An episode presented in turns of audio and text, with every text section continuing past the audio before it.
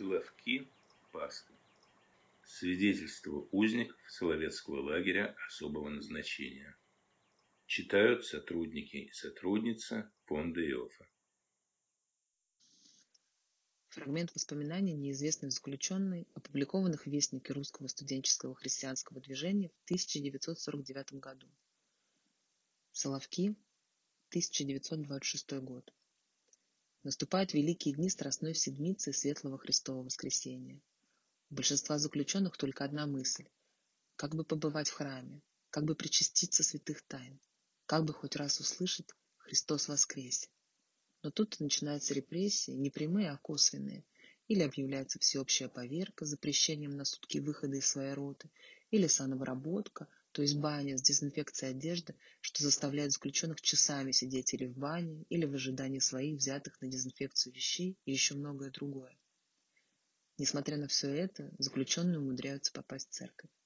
С каждым днем страстной седмицы молящихся в церкви все больше. Даже причастников много. Помню один год. На утренней Великой Пятнице двенадцать Евангелий читают одиннадцать епископов не потому, что нет двенадцатого, а потому что одно Евангелие читает Соловецкий игумен. Церковь полна народа, но стоять удобно, так как монахи строго следят за порядком, и никто никуда не двигается, а знает свое место.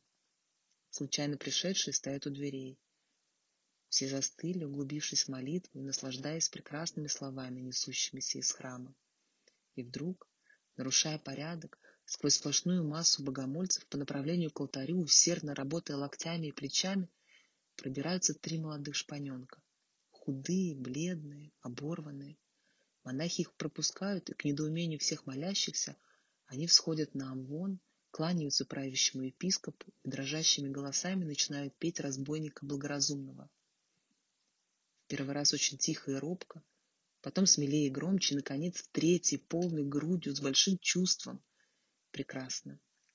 Все богомольцы плачут. Даже у сдержанных словецких монахов на глазах появляются слезы.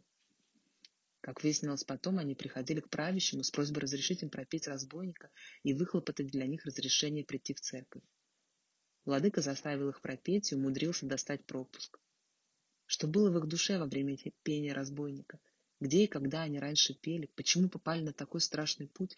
Чувствовали ли себя хоть в эту минуту разбойниками благоразумными? Знает один сердцеведец.